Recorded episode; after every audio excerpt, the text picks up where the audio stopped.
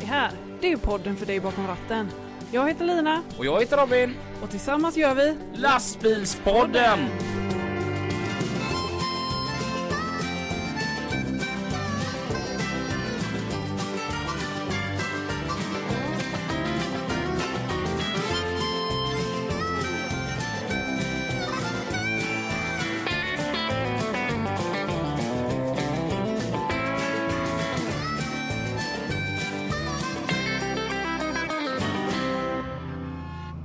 Det lyser så det. Va? Men så, ja, nu lyser det i kortet i förresten. Kortet i? Ja, men då kör vi där då. Varmt välkomna till Lastbilspodden. Ja. Med Lina. Och Robin. Ja, hej! Hej! Vilken jävla helg. Varför hörs du inte? Det gör jag väl. Jag hör det inte. Men jag är ju där. Ja, men... där. Ja, ah, så.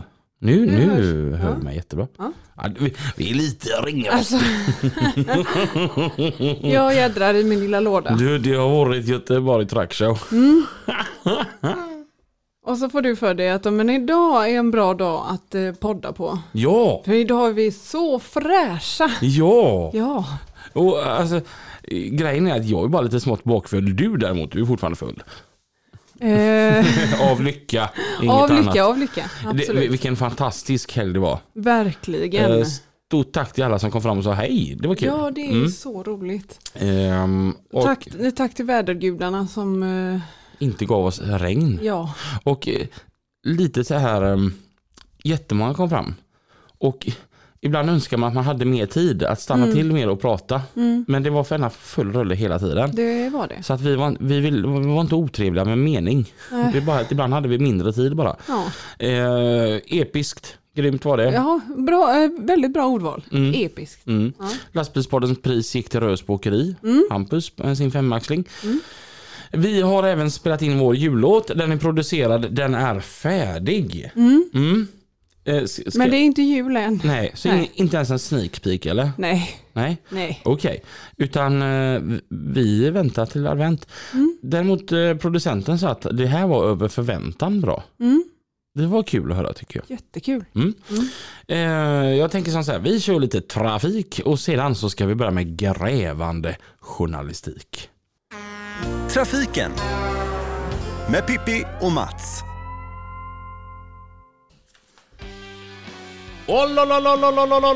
Tack för det Lina och Robin. Mats och Pippi här i trafiken hos Lastbilspodden. Den är god, men vi kan ju höra ut vad vi tänker här. Ja. Nej, vi stänger åren skiten. Ja, det blir lite tyst. Ja. Mm.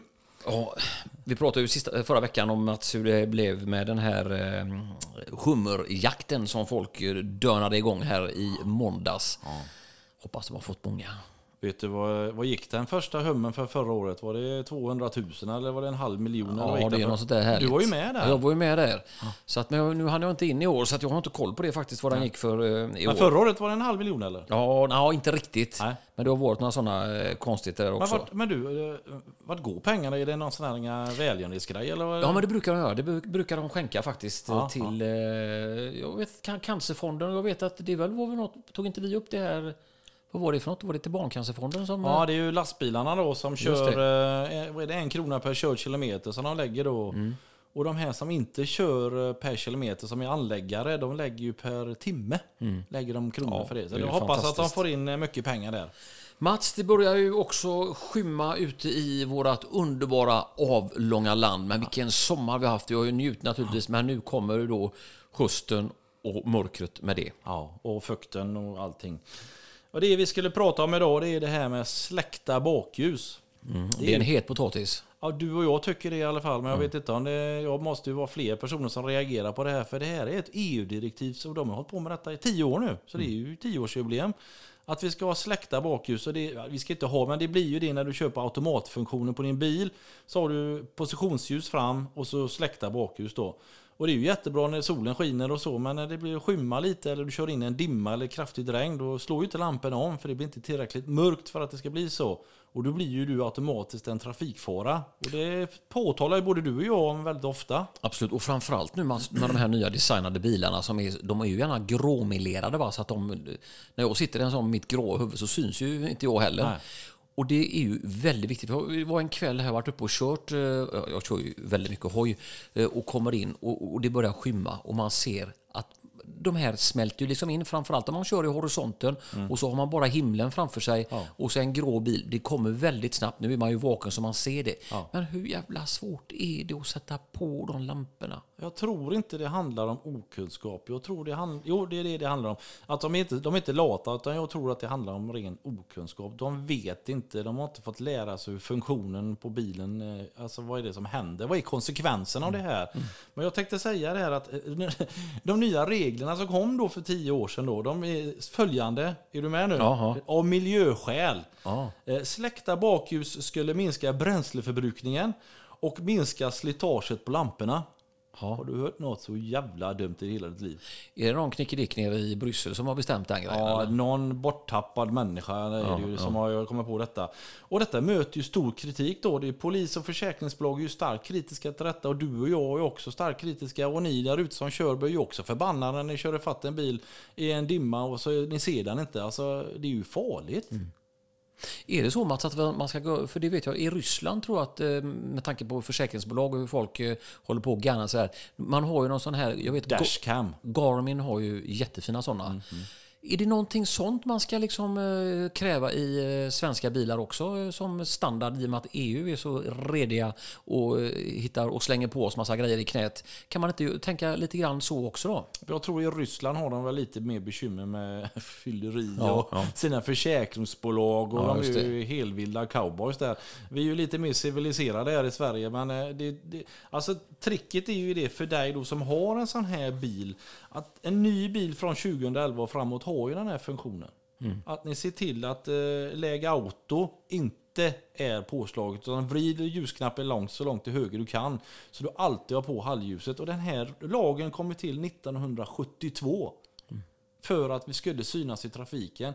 Och det här steget, som den här regeln som de införde då 2011, det går ett steg tillbaka. Och vi är ju ett föregångsland i Sverige när det gäller säkerhet, och varit så länge vi har funnits här, så länge Volvo har byggt sina bilar och Saab. Och även andra biltillverkare har vi följt efter. Vi var ju världsledande på trafiksäkerhet, och så går vi med på en sån här grej. Det är ju inte klokt. Hur kan vi göra så? Ja, det är väldigt märkligt. Ja. Men EU överhuvudtaget, det vet man ju bara på om man har varit med barnen på lekplats och lekt med dem, så är det EU-anpassat så att man kan ramla och slå sig. De tar ju bort alla gamla goa gungor som man kunde slänga sig lianer och flyga och leka tassan. Ja. Det kan man ju inte göra längre, utan nu ska det vara skyddat. Man ska ju helst gå runt i en bubbla. Man kan säga så här att du och jag är ju född på en sån här 60-talet. Och det är ju ett under att du och jag lever idag. Faktiskt. För vi käkade ju jord till frukost och vi cyklade ju utan hjälm med höga styren och vi slängde ju sten och sköt med varandra med luftgevär och möjliga jävla skitvita på. Vi lever ju idag. Jag sköt min syrra en gång och det var ju, fortfarande kan det komma upp ibland. Tänk om man har träffat henne i ögat. Så hon har gått runt som han, Kapten Krok, va? Ja. Men grej för ögat. Ja, det var lite jobbigt för henne. Ja. Usch, vad hemskt. Ja, vi flamsar iväg lite grann då, Mats. Så är det. Vi har en liten stund kvar, men vi kan bara flika in det att det ska bli så intressant att höra ifrån Fredrik här nu också, som är gäst hos Lina och Robin, ifrån Grodans schakt. Han kallas för Grodan, Fredrik också. Det kan bli intressant att höra hur man tänker på det. Och sen har vi också då underbara Bylund och Kock Transport AB, som är så duktiga. Är ni sugna på att hjälpa mig och Mats och så vi blir ännu fetare, så är det tacksamt att ta emot. Och idag har vi varit inne och handlat en kalkon och brieostmacka, Mats. Det var nytt. Vi har käkat så mycket räkmackor så de har ju undrat om vi får sån här sjöbjugg för att vi äter samma rätter hela tiden. Något fel är det. Så det ska vi blir lite blekfeta, vet du. Så vi tackar naturligtvis Bylund och Kock Transport AB för detta. Ska vi bara se, Mats, det här med böter lite grann utan ljus, så kan vi få med det också. Kan vi bara säga det. Böter på att inte ha ordentligt med ljus, det är ju liksom bakljus då, det är 1600 kronor. Och körning utan ljus överhuvudtaget, det är ju då 1200 kronor. Så att det är ganska mycket pengar. Man får jobba ett par timmar för att få ihop de skattade pengarna då. Det är sant. Men det gäller ju inte dagtid då, bakljusen där då. Så att det behöver inte vara oroliga för det. Nej, precis. Nej. Men det är gött. Bötfäll så mycket ni kan så att det kommer in lite pengar till statskassan med tanke på hur mycket fel det blir. pratade ju här förra veckan om Götatunneln till exempel. Det kostar en del. Så att det är ju bra att bötfälla så mycket som möjligt. Ja, vi behöver pengar till annat i det här landet uppenbarligen. Ja. Så tänk på det själva underbara chaufförer, att ni har koll på det. Men vi vet ju också att ni, chaufförerna i landet är ju underbara. Och de har ju sina kontroller, egenkontroller på sina fordon. Så det är inte mycket som är fel där. Ja, man kan ju säga så här att LED-belysning är all ära. Men jag vet ju att på lastbilarna har ju de många de moderna släpen och även bakljuset på lastbils, dragbilen även LED-belysning. Och det är ju jättefint så, men problemet är på vintern, för LED-belysning ger ju ingen värme. Nej. Och då smälter ju inte snön bak, så då syns ju de inte. Nej. Så det är liksom inte bra det heller. Nej. Nej. Men man ser mycket fina lastbilar, ja, alltså längs våra vägar, och det blinkar, det är ju som en hel nattklubb kommer dönades förbi. Jag vet ju, Robin har ju pratat om det med ljus på lastbilen, att det är ju jättefina belysningar, men ibland så var gränsen för att bli olagligt till slut liksom. Mm. När har du för mycket belysning på lastbilen? Och det vet jag, de har ju pratat om det flera gånger, men tänk om vi skulle smycka våra bilar med lika mycket lampor, det skulle se jävligt roligt ut. Ja, det får man ju inte lov att göra. Nej. Ja, herregud. Ja. Men Mats, ska vi släcka i oss fikan heller? Ja, hinner vi med att ta de här böter utan ljus då? Vi fick ju in en fråga härifrån Johnny i, ska vi se, Borlänge kom han ifrån. Mm. Om jag glömmer att slå på halvljus på bilen så saknas släpet bakljus. Kan jag då få böter, eller får även släpet köras utan bakljus under dagtid? Jag kollade upp det och nej, det får han inte. Utan på släpvagnar ska ljuset lysa. Så du får du inte köra. Så lyset ska lysa på släpvagnen dygnet runt. Och du får böter, ja. Mm. Och det var väl 1600 spänn, tror jag. Väl 1600 kronor, ja. Och går man in på Transportstyrelsen så står det belysning under mörker. 2 röda positionslyktor bak. En vit positionslykta fram. Och du ska ha reflexer och lite och natten. Men det gäller även dagtid, och den ska vara tänd dagtid. Mm.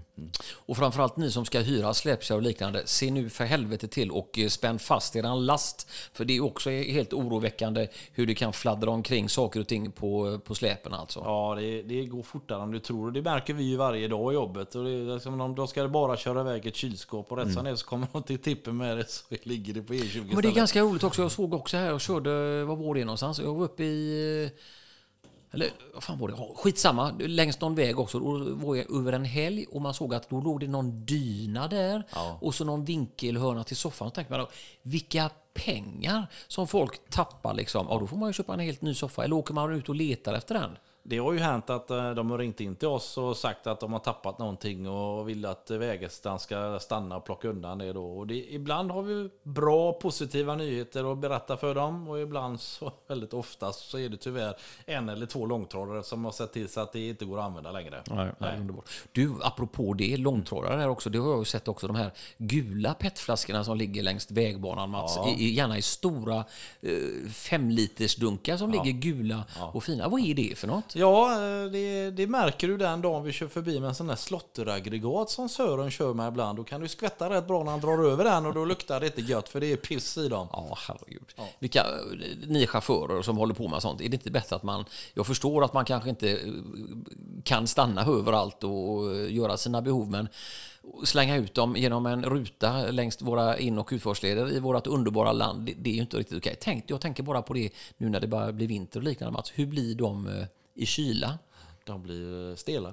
Ja, det är bra. Nej, jag tror inte att det är så mycket av våra chaufförer som ligger bakom det här. Det är nog mest de här kabotageproblemen som drar omkring och slänger ut dem, tror jag. Ja, det är underbart. Mm. Vi är tillbaka om en liten stund. Nu får vi Grodans schakt ta över. Tack för det, Lina och Robin. Det är Mats hos Lastbilspodden här, och gör gärna som våran frågebeställare här om, ska vi se, vad var det han frågade här nu? Det var om släpkärran och böter där. Ja. Då går vi alltså in på trafiken@lastbilspodden.se. Vi hörs om en liten stund.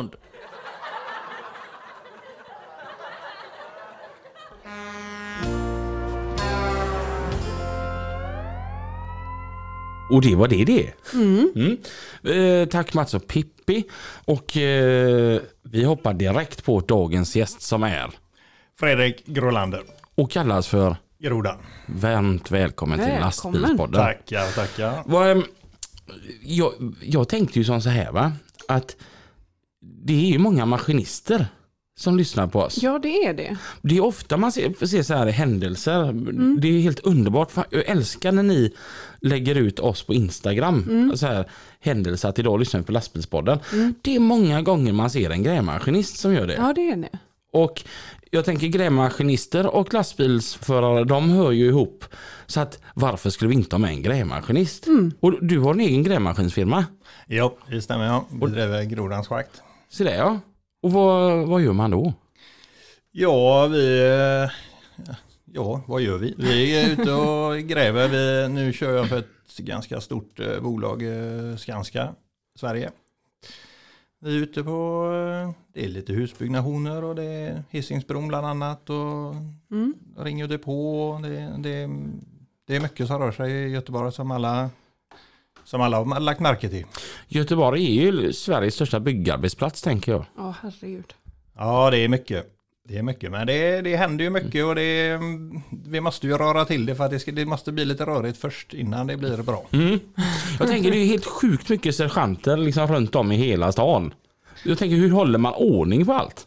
Ja, det finns ju gubbar som håller kollen på detta och ser till så att de är hela och rena och så att de står på rätt plats. Mm.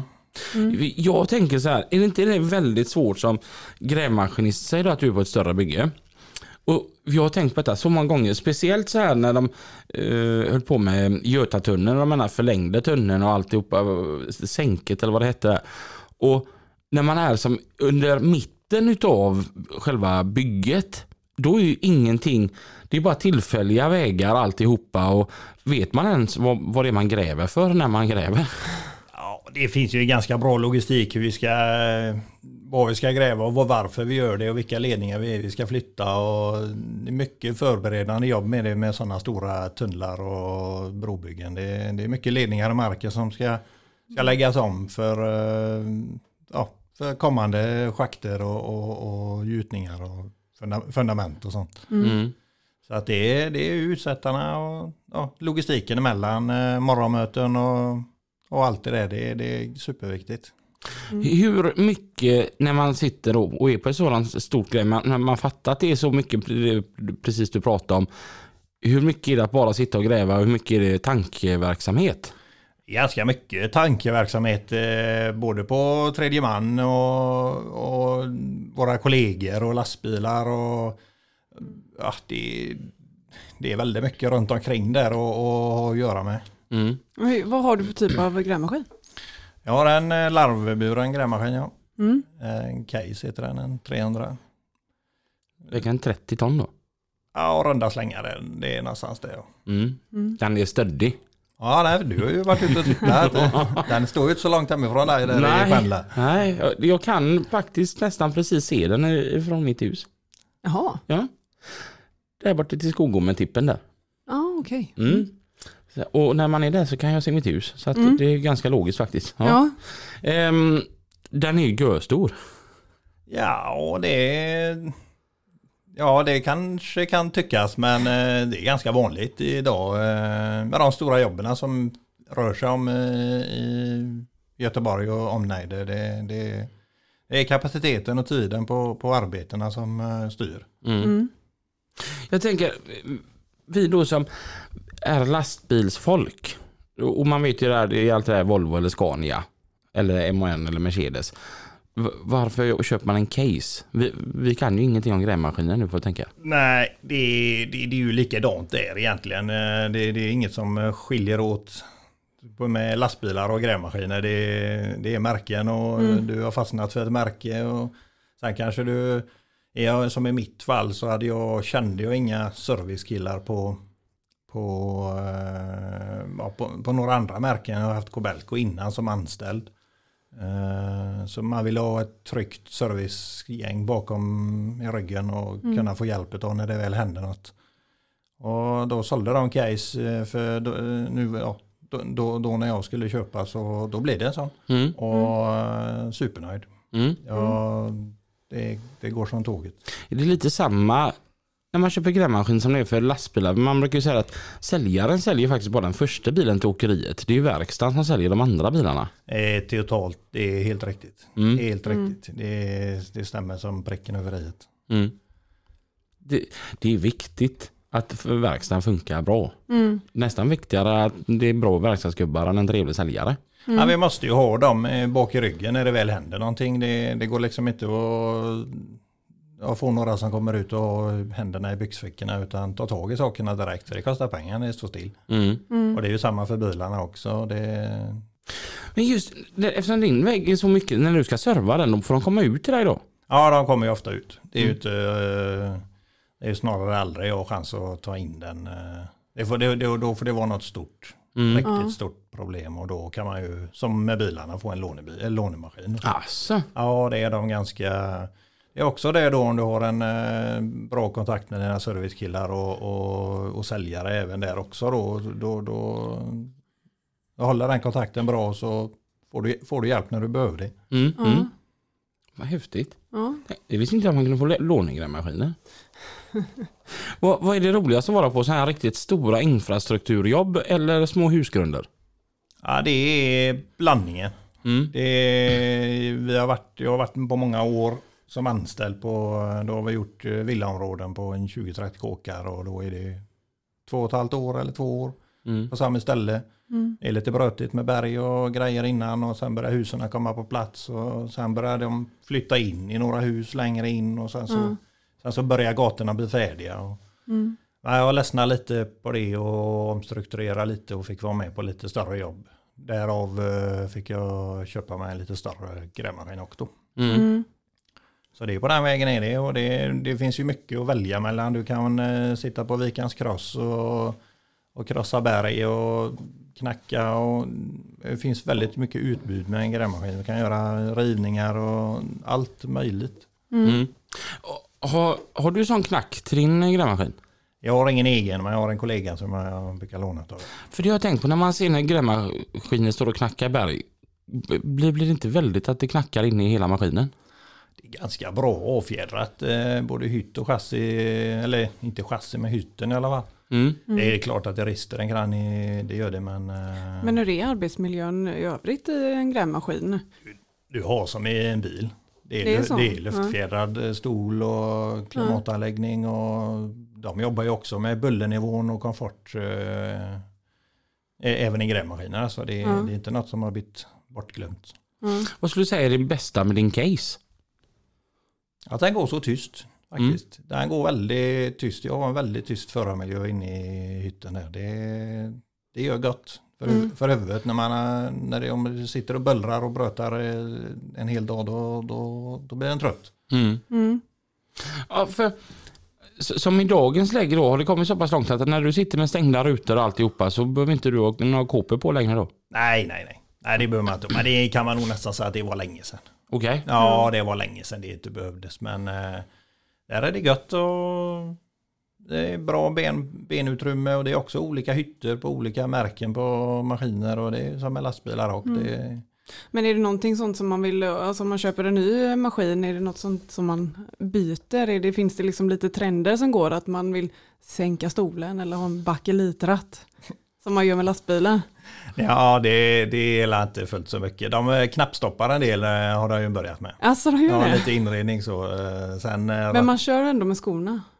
Ja, det är ju lite olika då. Det är olika? Ja. Gör du det? Nej, de åker allt år det faktiskt. Ja.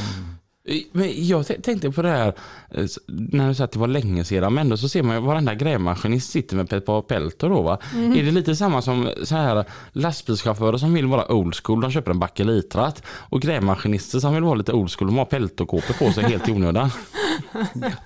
Ja, man vet inte.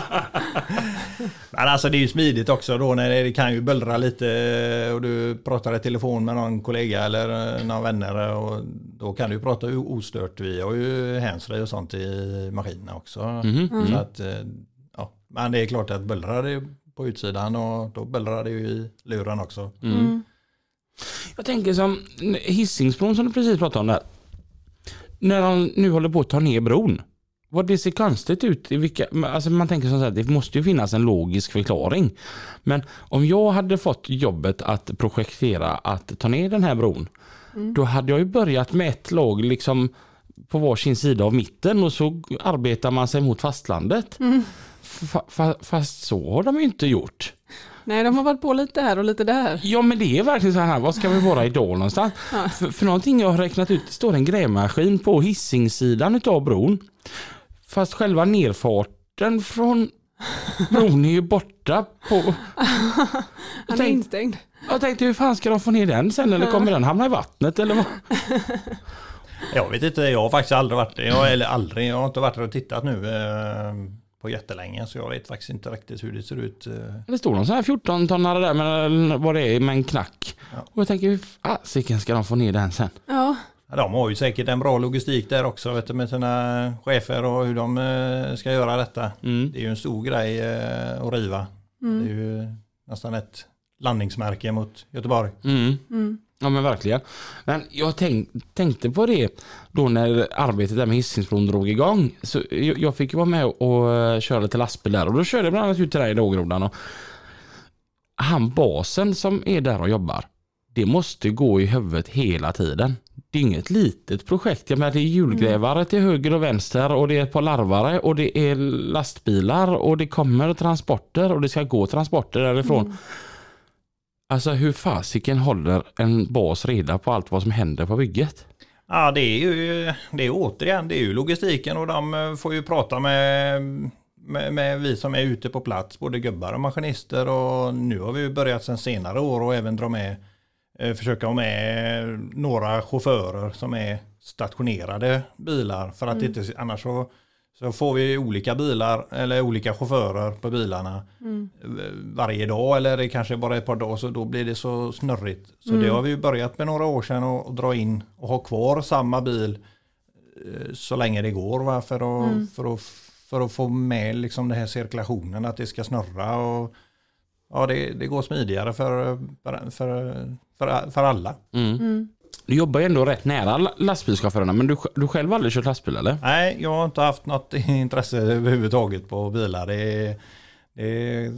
Jag ser knappt skillnad på dem nästan.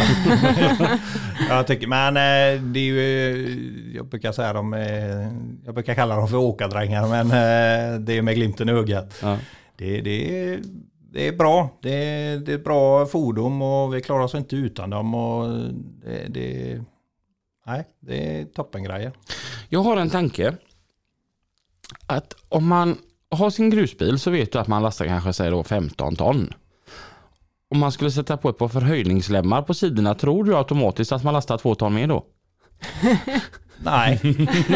Det är ju lite med... Nej, det är klart att inte, så är det ju faktiskt. Men det är ju väldigt upp till person som sitter bakom ratten i bilen. Mm. Ja. Vad de vill ha med och inte vill ha med. Mm. Det är en väldigt skillnad. Vissa är det är inte, vad ska man säga, skraja, eller man vill hellre ligga underkant än överkant. Mm. Och vi vill ha bort så mycket matser som möjligt, så att men vi vill ju inte att någon ska råka illa ut, givetvis. Det är så pass får du inte gå. Jag tänker, du och jag har en gemensam kompis som heter Joakim Stjärner. Och han är ju sån här som tvättar varje dag, och det är mycket puts och bling-bling och lampor och grejer. Som grävmaskinist, när det rullar in en sån bil på bygget, blir man irriterad eller tycker man att den är snygg? Jag tänker, blir det så här, fan också, där måste jag vara jätteförsiktig nu när jag lastar. Nej, det är ju mot alla. Alltså, varken man har tvättat eller inte, så får man ju vara varsam med bilarna och deras ekipage, givetvis. Mm. Sen är det kul att se. Det är någonting man ser, så är det när det är liksom rent och snyggt, för då lyser det verkligen i ögonen när de rullar in. Mm. Sen kommer det en som inte har gjort det på flera månader, och då ser jag inte skillnad på om det är en Scania. Då får den bilen köra eller blöta massor. Nej, men jag ser ingen skillnad om det är en Scania eller en Volvo. Jag tittar knappt på den. Mm. Jag vet bara att den ska komma och ropa på den. Hur började allt det här med att bli grävmaskinist? Det började, det är väl egentligen både farfar och pappas fotspår. De var lantbrukare från början, men sen så slutade de med det bägge två och körde traktgrävare. Så att det kommer väl lite därifrån, misstänker jag. Har varit med mycket ute där, den var man ju när man var liten och satt där och nickade och åkte med. Mm. Jag tänkte, när du var 15, var det då såklart att du skulle bli grävmaskinist? Nej, då var det lantbrukssidan. Mm. Jag var det lantbruk, men var vi på en grisfarm och jobbade i Säve där. Mm. Jag höll på mycket med det och så var det en som hade köttproduktion med kor då. Mm. Mm. Sen det blir ju så att de har ju svårt, lantbrukare idag har ju svårt att ge en riktig lön. Jag menar, man väl börjar komma upp i åren så vill man ha lite mer lön för du har kanske vill skaffa en boende och det går inte att leva på så pass lite. Mm. Och de har svårt att få kunna ge det. Mm. Men så då började jag lite på en firma som på Ytterby maskintjänst som anställde. Och det var jag nog i 20 år i alla fall. Mm. Hur gammal är du? Jag är 38 fyllde jag nu. Ah, okay. Men jag slutade ganska tidigt. Jag har inte gjort skolan färdigt där. Ja. Jag gick bara en liten stund i årskurs 7 sen så. sen så blev det inte så mycket mer. Fasiken. Ja, det var en jobbig period med skoltrötthet och allt möjligt så. Men jag har blivit folk av mig ändå. Den behövde inte de där sista åren. Nej. Och sen man har jobbat här i några år i de här 20 där om jag inte säger fel. Så det är ju som allt annat. Många andra bilägare eller chaufförer som vill ha en egen bil. Och då vill jag ha en egen maskin. Mm. Så då tog jag steget och köpte mig en. Mm. Hur långt var det steget att ta? Fy fan ska jag vara långt det var. Alltså. Var det mycket sömnlösa nätter där eller? Ja, det kan man säga. Mm. Är nästan så jag känner råd i händerna nu. Ja, för jag tänker, du har ju inte gått klart skolan. Så att jag tänker, matematik och sånt kanske inte är... Hur funkar det när man ska starta eget? Och liksom, kände du att du behövde läsa upp? Hur gör man liksom? Ja, men det är ju återigen där. Det har ju varit en säljare till exempel. Så när jag har varit anställd då, när jag har fått nya maskiner där.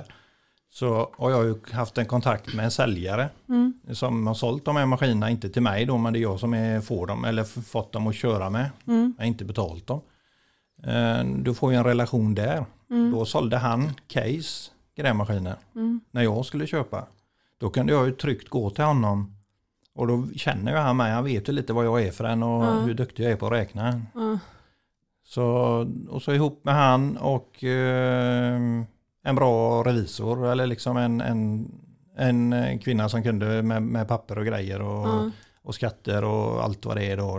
Henne har jag hjälp av en dag. Så att på den vägen blev det och då kunde jag ju känna mig trygg. När de pratar mitt språk och inte pratar fackspråket med olika grejer. Så det kändes tryggt. Jättetryggt. Plus då att man har kunder då att jobba för. Som jag har varit och kört för Skanska sedan 08. Och då, jag pratade även med dem och sa, hur ställer ni er till om jag köper en egen maskin? Får jag vara kvar eller vad händer? Det är ju inte maskinen vi vill ha utan det är ju dig då. Så då, det gjorde jag också gott i hjärtat och kunna stå på egna ben. Ja, för det är ju inte alltid så lätt, stora företag som NCC och Skanska och dem. De har ju ofta att de måste använda sig av vissa företag, till exempel stora företag som har varit med i upphandlingar och sånt. Så det är klart det måste vara jättetufft att klampa in på den marknaden som egen. Ja, det är det ju. Helt klart, det är ju både med... det är många som drar ner på sina timpengar för att de ska kunna vara med och köra och den här biten. Och, nej, det är klart. Men då stod de upp. De ställde upp för mig och sa att nej, men du har körning här. Måste väl ändå vara väldigt skönt att ha en så pass stor aktör i ryggen? Ja, det är klart att det är. Jag sov ju tryggt på nätterna där. Det gör jag ju. Och de är stabila och betalar. Och det är också det med att vara ute på lite villagrunder. Det kan vara lite lurigt där med ekonomin emellanåt. Nu är det inte alla som åker på en sån smäll, men... Nej, det är stabilt och tryggt, helt klart. Jag tänker om man åker på en sån smäll så blir det mycket värre för någon som är ensam. Som har en maskin. Jag tänker, nu önskar man inte att en större firma ska åka på en smäll eller någon alls. Men det blir mer kännbart om man bara som har en maskin då va? Då måste det vara kanongött att vara hos en sån stor aktör som Skanska. Ja, det är det. De har ju... Utan dem hade jag inte varit den som har varit idag. För jag har varit hos dem i så många år på olika projekt. Och det känns ju tryggt att ha dem. Man blir ju liksom som ett team, även fast de är så ofantligt stora med olika grupper. Och sen har du, så kan jag ju då, ja, det var ju nu då vill jag ju inte vara på de här husjobberna längre, utan då vill jag gå på lite stora, och då finns det utrymme inom deras koncern och byta. Mm. Och nu som nu till några år tillbaka är så håller jag på att krossa lite berg och är på en liten återvinningscentral och sorterar lite och håller på med lite betong och grejer. Och det har ju utrymme för det när jag kör för dem, och det funkar bra. Mm. Mm. Så då är man, då känner man sig mer trygg ändå. Det går inte att beskriva. Det är väldigt smidigt. Härligt. Jag tänker på krossa berg. Alla har ju sett det här programmet från Kanada. De är de här guld... De som gräver guld. Gold Rush. Alla Gold Rush, har inte sett det. Ja, och typ alla har sett Gold Rush. Och någonting man ser där, det är att det jävlas hela tiden med de här krossverkerna och sorteringsverkerna och detta då, va? Och då tänker jag, om man då ska krossa berg, är det likadant typ i verkligheten då, att det jävlas hela tiden? Det är klart att det är många fraktioner där som det är lite hydraulmotorer och det är transportband och det är käftarna som går på krossen och det är motor och det är bränsle och det är klart att det kan hänga så här, det gör det ju. Och du får ner för stora grejer, och det är klart det krånglar väl inte så mycket, betong är värre att köra. Alltså. Det är ju lite armeringsjärn i, jag har plockat ut, man plockar ur det man kan, men det är en del kvar. Mm.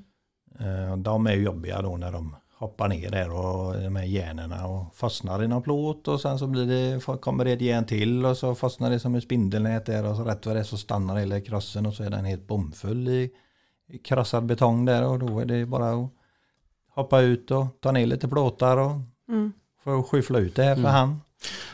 Vad gör man med krossad betong? Ja, vi återanvänder, vi plockar ut allt brännbart och gör den till en olika fraktioner, och sen använder vi den och fyller med. Hårdgör med. Mm. Så länge den är ren då. Det är ju väldigt viktigt att materialet är rent då, så det tas ju prover på allt. Mm. För det är väldigt mycket föroreningar och det kan ju vara även i betong. Det har sugit åt sig, och det kan vara olika betong. Det kan vara blåbetong och sånt. Det får ju inte användas. Mm. Jäkla häftigt ställe det där ändå, där du är. Jag tänker att man återanvänder så mycket. Alltså saker som man annars köper på tipp. Och så har man ju sett att ni gör i ordning grejer där istället, så att man kan använda till andra grejer. Ja, det gör mycket. Vi plockar ur.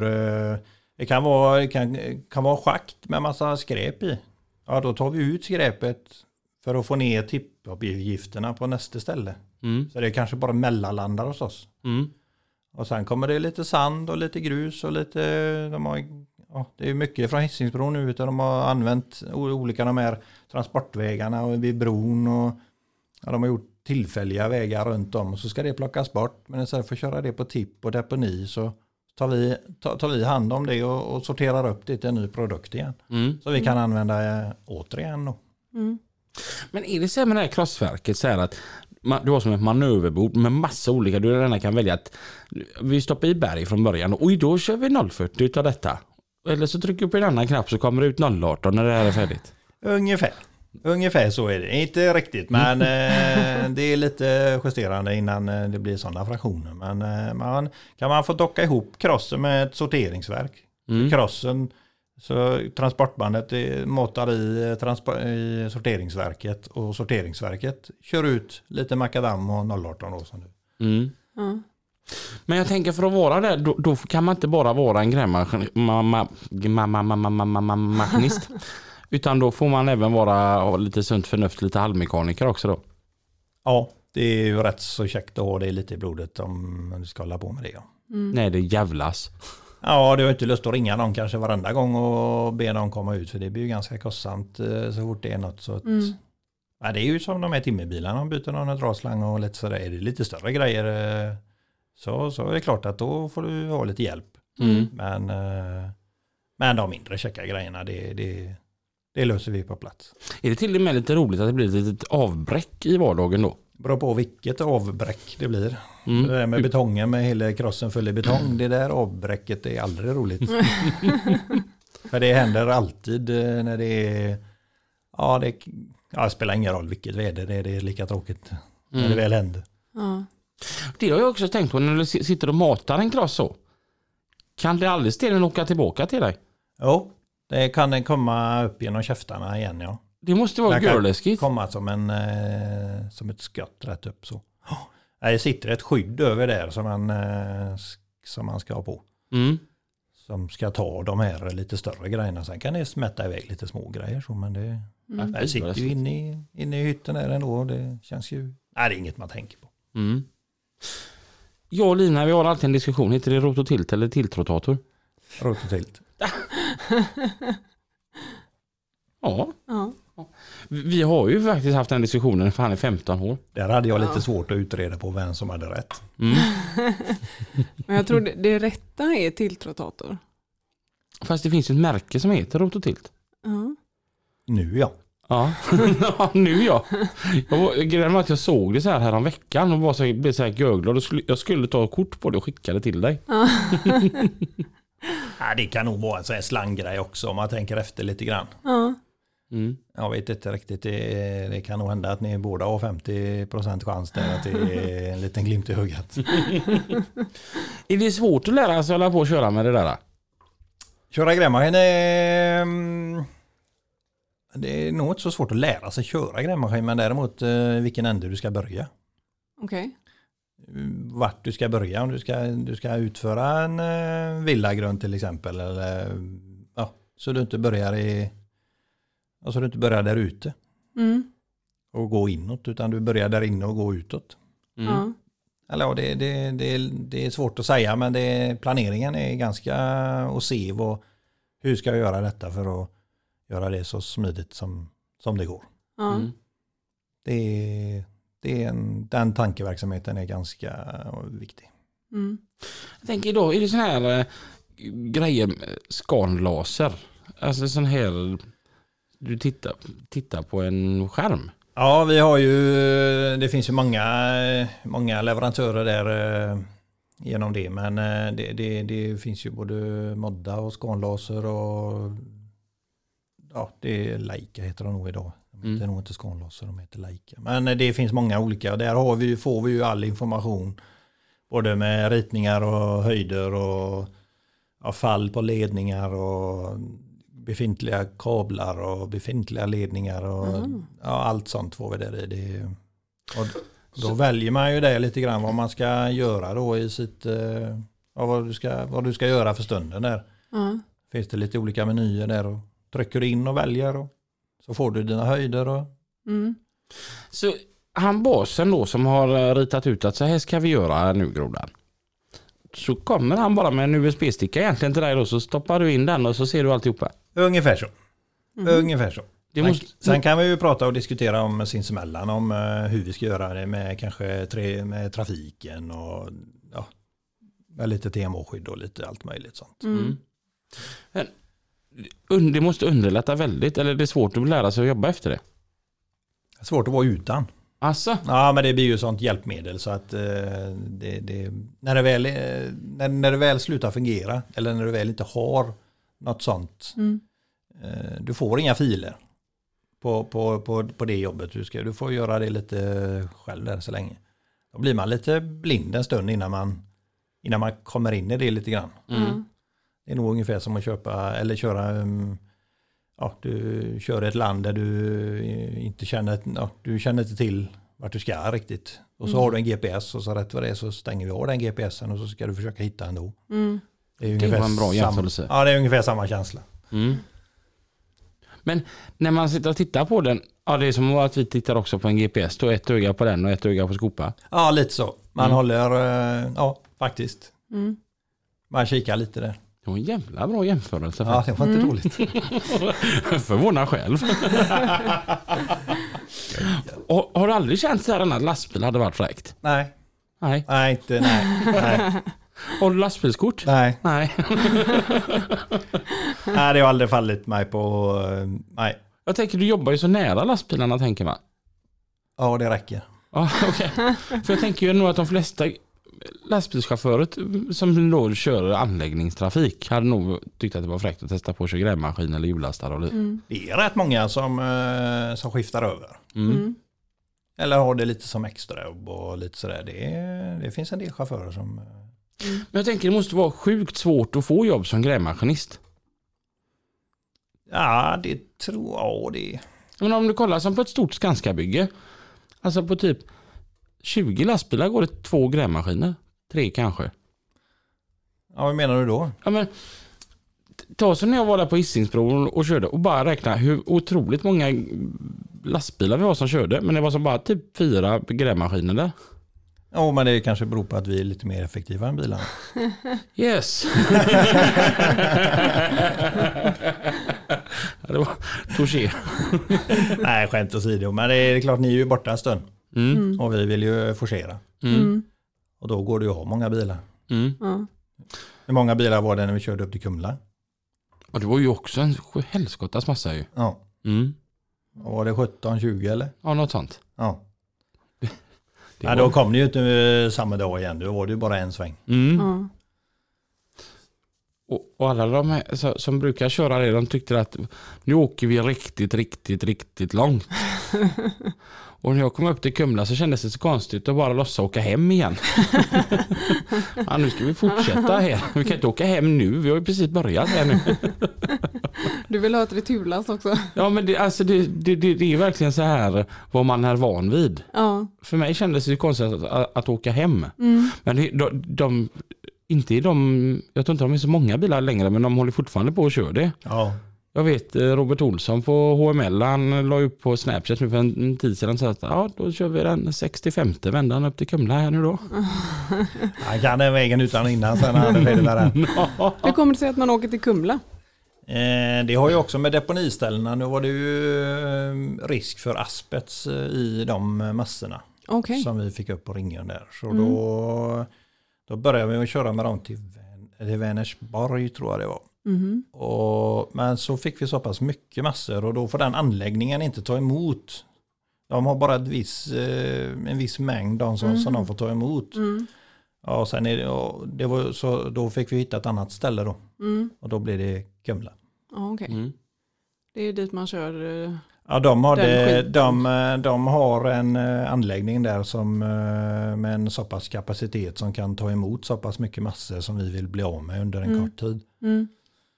Så då får man, det känns lite konstigt att köra upp till Kumla, men vad ska man göra? Ja. Mm. Vi vill ju inte ha skiten här. Nej, våra förfäder har ju varit lite slarviga. Mm. Men bra mycket slarviga än vad vi är idag. Jag funderar på många gånger, vad är asbest för någonting? Det är, ska vi se, jag har ju gått en sån kurs här nu. Det är ett ekologiskt material. Men mer än så vet jag inte riktigt vad det är. Det är cancerframkallande. Mm. Ja, grymt farligt. Ja. Jag hörde att det var typ jättebra när det kom. Tills alla såg bieffekten utav det. Ja. Det är väldigt bra för att det är väldigt hållbart vad jag fattar det som. Det är liksom ingenting som... Men vad har man det till? Ja, men det hade man ju förr i hus, alltså som väggar. Det var det tak och fasader och rörisolering var det mycket.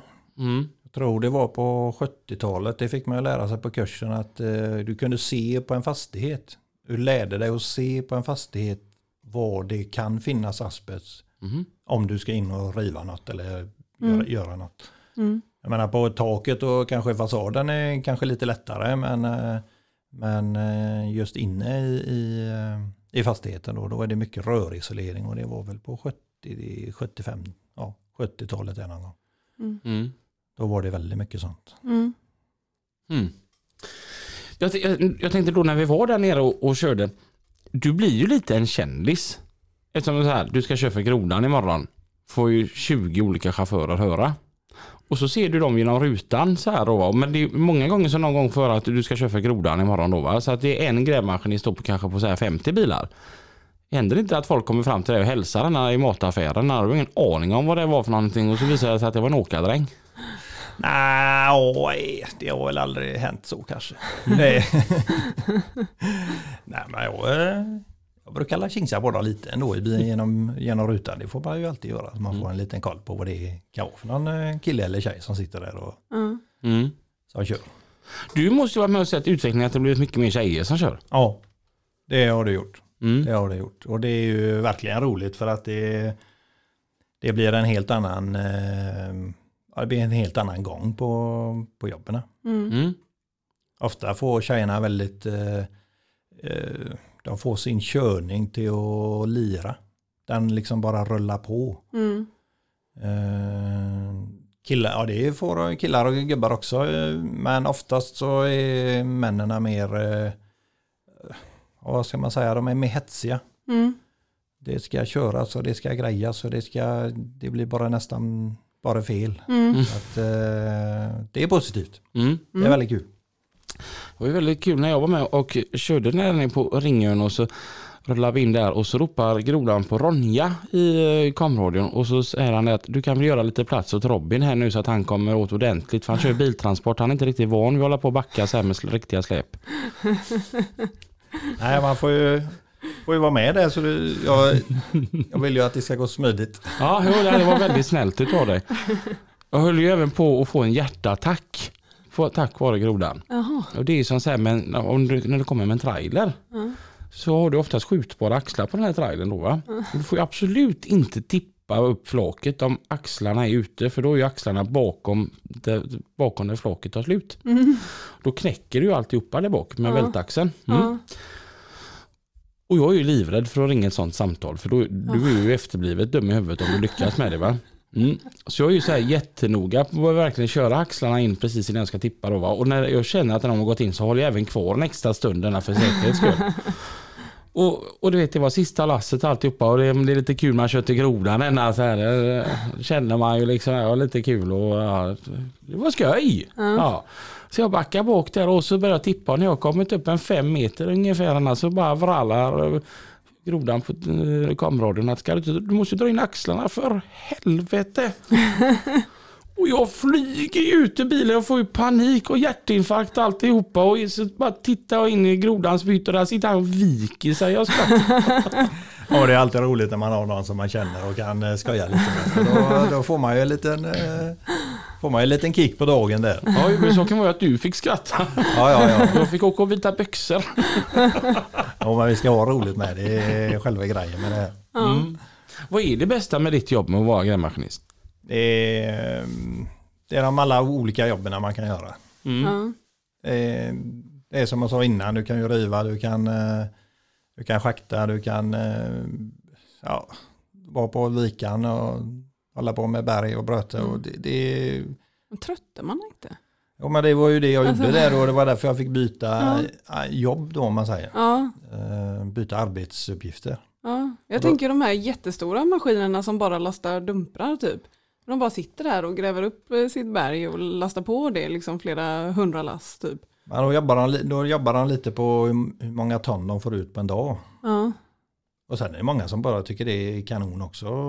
Ja, de vill inte använda huvudet för mycket utan de vill sitta där. Men då kan jag jobba på bandet. På en hissingsfirma till exempel. Ja. Det är ju lite samma sak. Och gå dit varje dag. Och svetsa på samma jävla... Ja. Det är nog lite så. Jag tänker, när vi ändå är inne på berg, är det väldigt skillnad mellan berg och berg? Ja, det är det. Det är olika hårdheter och... Man kan vara olika rötna och nu kan jag inga bergsorter. Mm. Så pass intressant är det inte. Men jag tänker som du då som kör åt Skanska då, som har 2 krossar här i Göteborg, Angered och Vikan. Är det så här att Angered har en sort som är bättre än Vikans och Vikans har en sort som är bättre än Angered? Så här? Ja, de har ju olika, det är olika berg. Mm. Och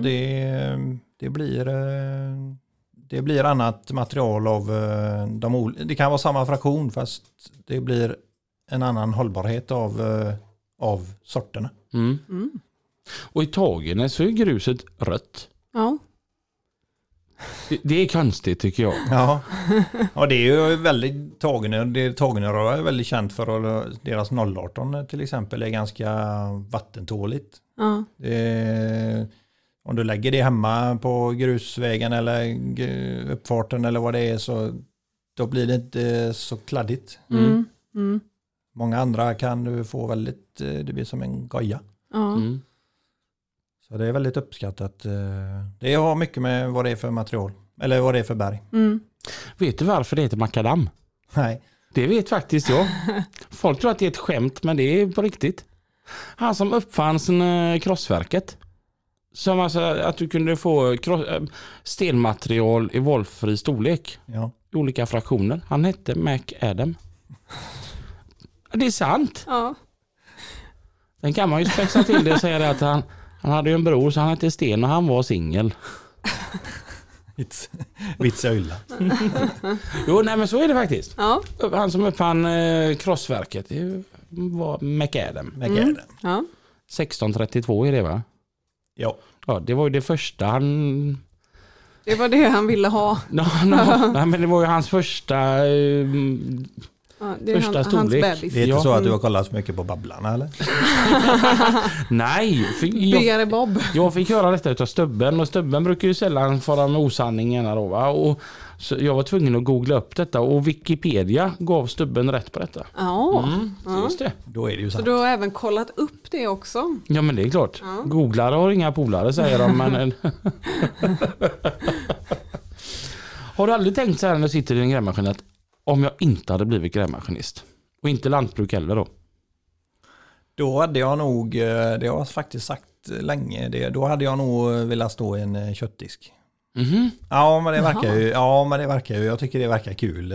De står där och det kommer Vera in där, hon kommer alltid på torsdagar där, kommer in och så, ja, hon ska ha lite korv där och den vanliga korven som hon alltid köper, men kanske du ska få in henne på en lite ny med lite, kanske lite oliver och lite gott i där.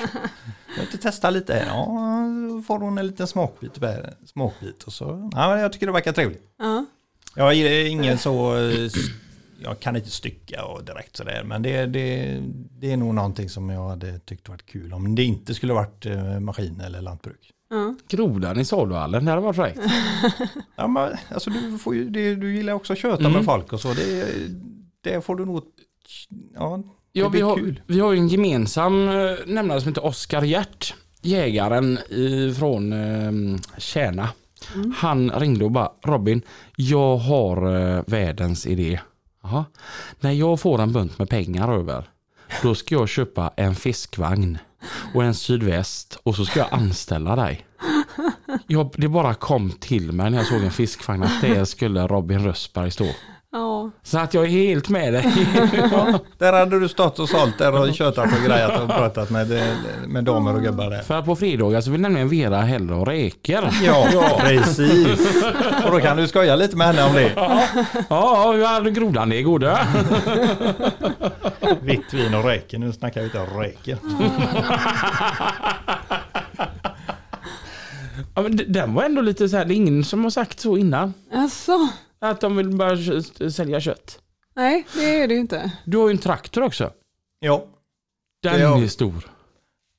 Vad är det för en traktor? Ja, det är ju en John Deere. Ja, det finns ju bara en typ av traktorer. Var det inte, hur gick du sjöng ju en bit där, jag kommer inte ihåg det nu. SOS. Nej. Traktor har gått sönder. Ja, det var ju också en slags historia. Det var nog enda gången i hela världshistorien som en John Deere har gått sönder. För de går väl aldrig sönder, tänker jag, en John Deere. Jo då. Använder man grejerna så går det sönder. Det slits.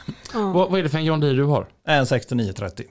Den är fräck. Ja, den drar väl lite grus med och haft den inom lantbruket också då. Men nu har jag flyttat till en ny ö. Jag hittade en annan ö utanför Hisingen. Ja, hur kan man välja bort Hisingen mot Orust? Är hon verkligen så himla snygg? Ja. Du ska se mina matlådor. Från att käkat falukorv och Coca-Cola. Bara käkat falukorven rent som... Kalippo bara så här och till att få de matlådorna jag får utav henne, det är fantastiskt, hon är underbar. Mm. Då är det värt att flytta till Orust. Alla dagar i veckan. Hur många hästar är det 6930? Det är väl 180 den original där så. Mm. Ja, Så det är lite att dra i. Den, alltså snacka om att traktorerna har gått framåt. Det är ju automatlåda där. Det är ju som bilarna. Det är ju det är automatlåda och det är luftkonditionering och ACC och det är luftstolar och det är hyttfjädring och det är framaxelfjädring och luftbromsar och ja, de har blivit riktigt fina de här. Ja, jag fick ju testa den en sväng där hemma mellan åkrarna och bara wow. Alltså det är ju som att köra bil fast mycket större. Ja. De har blivit så jäkla fina traktorerna. Ja, det är fina. Det är helt klart. Det är inte som förr. Ja, det är ju tur det går framåt. Ja, verkligen. Men så har du en kärra till den också då, eller? Där har vi en kärra, ja. Så du kan köra grus också? Ja. Du har tänkt många gånger. Hur mycket lastar den så? Ja, det är ju åkardrängarnas mardröm. Ja. Ja, vi fick på 29,5. Men det kanske inte ska köras med för mycket, men det har det varit på. Men det räcker den 20, 22, 23 ton ungefär så. Och jag tänker när man kör den här som då, och bara hemma omkring nu hem och ligga i hela Sverige, så är det lite, alltså den blir ju effektivare än lastbilen. Det är ganska smidigt, kommer ut på lite ställen, har lite annan bärighet på hjulen och har ju en annan viktfördelning också givetvis. Det går faktiskt väldigt bra. Så länge man kan köra, jag brukar säga, så länge du kan köra så pass nära så du kör 2 last i timmen, så är det så att då åker du ifrån lastbilen. Just med, om du nu ska köra med en tridenbil eller en traktor i lite större format. Så kör man om. Ja, alltså tonmässigt då. Fräckt. Ja, alla borde ändå ha en traktor oavsett vad du än ska med den till. Ja, det är livets... Ja, det är underbart. Apropå underbart så har vi 2 underbara gubbar som vill köra lite trafik. Yes. Trafiken med Pippi och Mats. Tack för det Lina och Robin. Mats och Pippi tillbaka här efter våran underbara fika ifrån Nordpolen naturligtvis. Och det var Bylund och Kock Transport AB. De är goda alltså. Ja, helt underbart. Gör gärna som Bylund och Kock. Hör av er till oss på våran hemsida är det inte, utan det är ju en mejladress, trafiken@lastbilspodden.se. Och där har vi fått in en fråga från Josefin ifrån Varberg. Hon skriver: Hej Pippi och Mats, vad ni är goda. Varför är ni så arga hela tiden? Ja, det är skillnad på att vara arg och vara engagerad. Ja, hon skriver det här också Josefin, så att du förstår vad vi menar. Vi brinner ju så riktigt för detta vi pratar om, så att vi är så glada att vi får då vara och hälsa på hos Lina och Robin i Lastbilspodden, så det är bara härligt. Men Josefine från Varberg, hon undrar: hur fungerar egentligen trafikinformationen? Hamnar den ut till någon eller hamnar det bara i tomma intet, Mats? Ja, det var en väldigt bra fråga och det är kul att den ställs, för att det är kanske inte alltid vi pratar om det. Trafikinformation för din del är att du kan ju få samtal som du förmedlar ut till trafikanterna när du arbetar mellan 06-09 vardagar. Ja. Sen har du en kollega på eftermiddagen som sänder. Mellan 14 och 18. Ja. Och sen har vi då den statliga radion, Sveriges Radio P4. De är ju service provider som det heter. Och de ska ju då sända ut trafikinformation också. Och för våran del så har vi ju Radio Göteborg.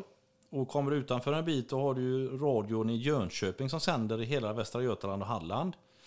Och Värmland och övriga landet en bit upp, där sänder ju då sändningslinjen i Stockholm. Sänder ju där. Och på kvällen då, på kvällar och nätter och helger, då sänder ju sändningsledningen i Stockholm också. Det är en del av vår trafikinformation. Och en annan del är att vi skickar ut information på våra hemsidor, trafikverket.se, trafiken.nu. Och sen finns det lite annat också. Och sen är det några andra som snappar upp det också. Waze vet jag ju med och sänder ibland. Ja, de är också duktiga. Ja. Och sen har vi någonting som heter RDS TMC. Det är ju sån information då som kommer in på din navigator. Vi gick ju med i EU 1995 och då har ju EU ett krav på alla medlemsländer att de ska sända ut trafiksäkerhetsinformation på varje lands språk. Och RDS TMC sändas ut till din navigator på ditt språk. Den alltså tar emot trafikinformation i Tyskland, Holland, och Danmark, Finland, Sverige. Och så får du den språket på svenska. Som jag dörnar ner och ska handla med något gott i Tyskland och ligger där på autobahn i 220 blås, för det vet jag att min hink går upp i. Och så är det någon som går ut på, och då säger de då: Nu längst Europavägen utanför Stuttgart så har det skett en olycka och det är kö. Det säger inte de på din navigator. Hä? Nej, utan det säger de på radion och då säger de stau. Stau. Och då jävlar får du stå på bromsen för då är det inte långt kvar tills du kör in i röven på någon tysk. Ja, det är så illa alltså. Ja, stau är kö och då ska du reagera direkt för det går ju fort på autobahn.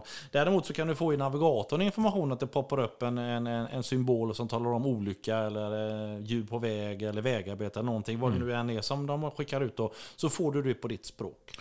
Ja, det är intressant. Ja, mycket bra Josefin. Tack för den underbara frågan. Fortsätt gärna och skicka in frågor till oss på trafiken@lastbilspodden.se. Och nu ska vi då slicka i oss en prinsessbakelse, Mats. Ja, vad gott. Ja. Ursäkta, vi fikar ju nästan hela tiden. Men vi gillar att fika och vi älskar att mötas. Och vi, framförallt älskar vi och vi brinner ju för det här vi gör. Och är så gött att ni hör av er till oss och ger oss både feedback, både positivt och negativt. Lina och Robin, vi hörs nästa vecka och självklart då alla ni underbara lyssnare som lyssnar på oss här hos Lastbilspodden. Tack för oss. Tack så mycket.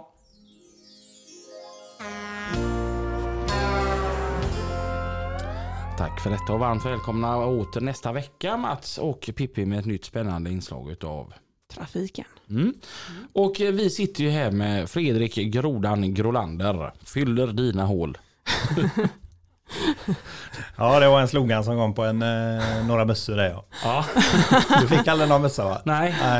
Det blev aldrig några mer heller faktiskt. Det var lite roligt. Och sen när man köper så stora filmer som Skanska så kan man inte riktigt, så var inte den tillräckligt PK va? Nej, det får ju vara lite seriöst det. Man får faktiskt tacka sig för vad man.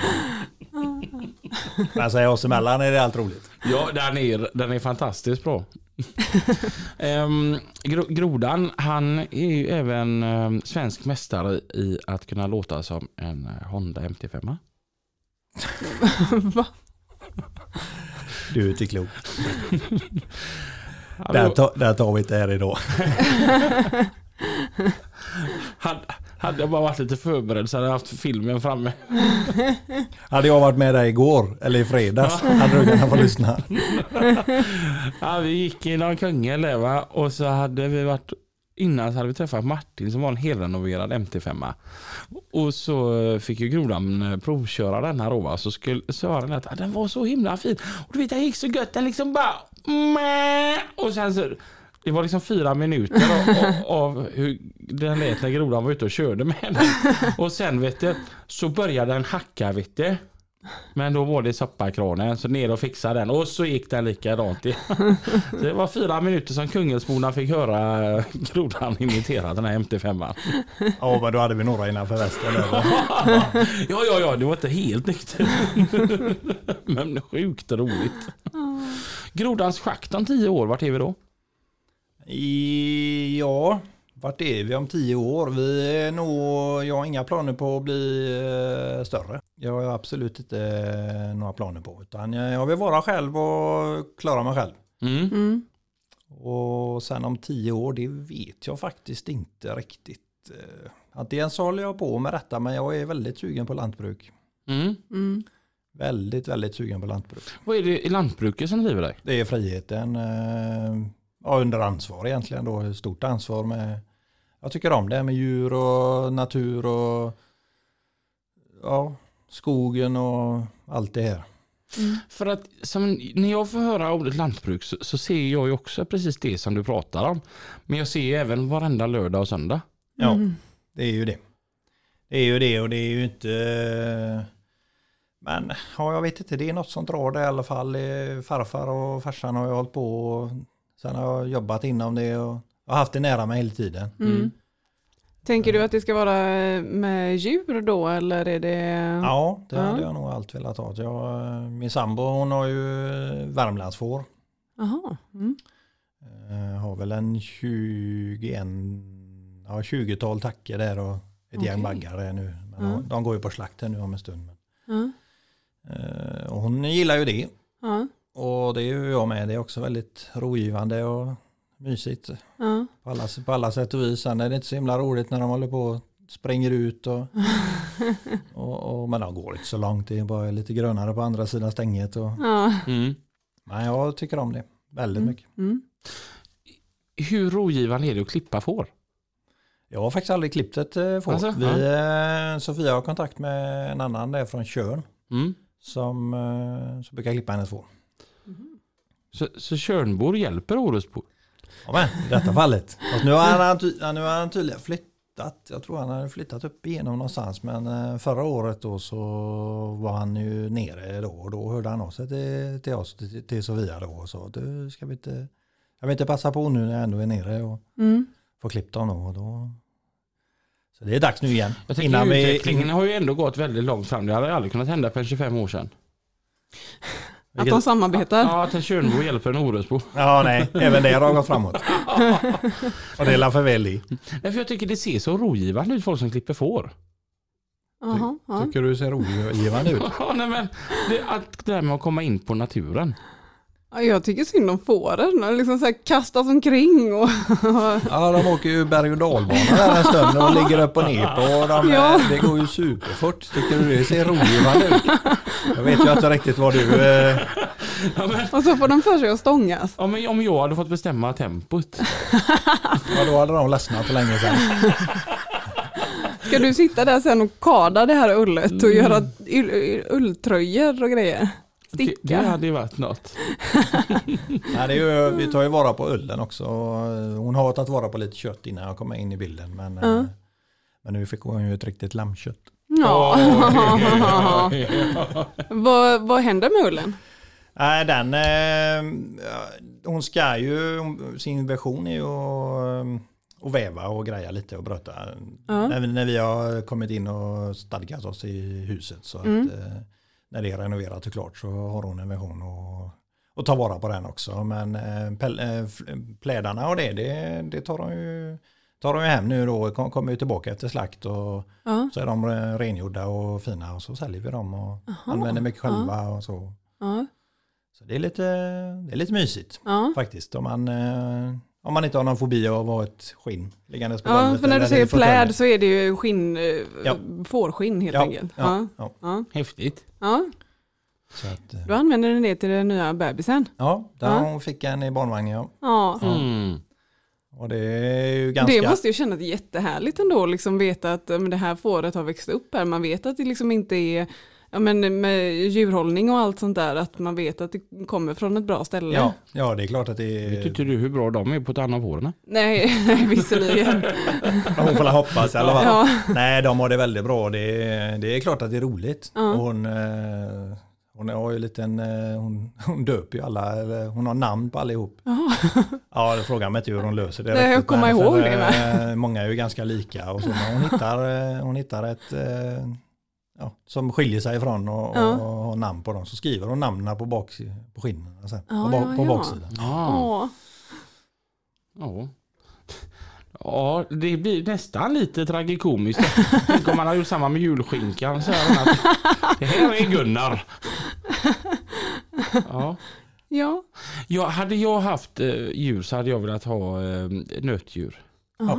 Mm. Det är ju så himla mysigt. Mm. Alltså men några kor, någon highland, katt eller det hade ju varit hur. Ja, det är med djur överlag. Jag tycker det är, hästar är inte så mycket för kanske, men just de andra, det är som du säger, det är mysigt. Mm. Och så är det ju ett ansvar att ha dem i skick och så att de mår bra och foder och jag har fastnat för det. Mm. Ja, det är kul med djur. Mm. Jag tycker det har varit helt underbart att vi ändå har fått hit en maskinist till slut. Ja. Och vi är inte så långt ifrån varandra ändå, även att vi är långt ifrån varandra på något vis. Mm. Mm. Och hur man nu då kunde överge Hisingen, men okej. God mat, det har ju bara vittnat om att vägen till mannens hjärta, det går via magen. Ja. Ska vi hem och kurera oss? Jag vill åka hem och sova faktiskt. Jag är lite sugen på det. Stort tack för att ni har lyssnat denna gången. Stort tack Groda för att du kom och tittade förbi. Tack så mycket, tack själva. Och vi hörs igen nästa vecka. Tills dess. Kör försiktigt. Ha det gött nu. Hej då. Hej då.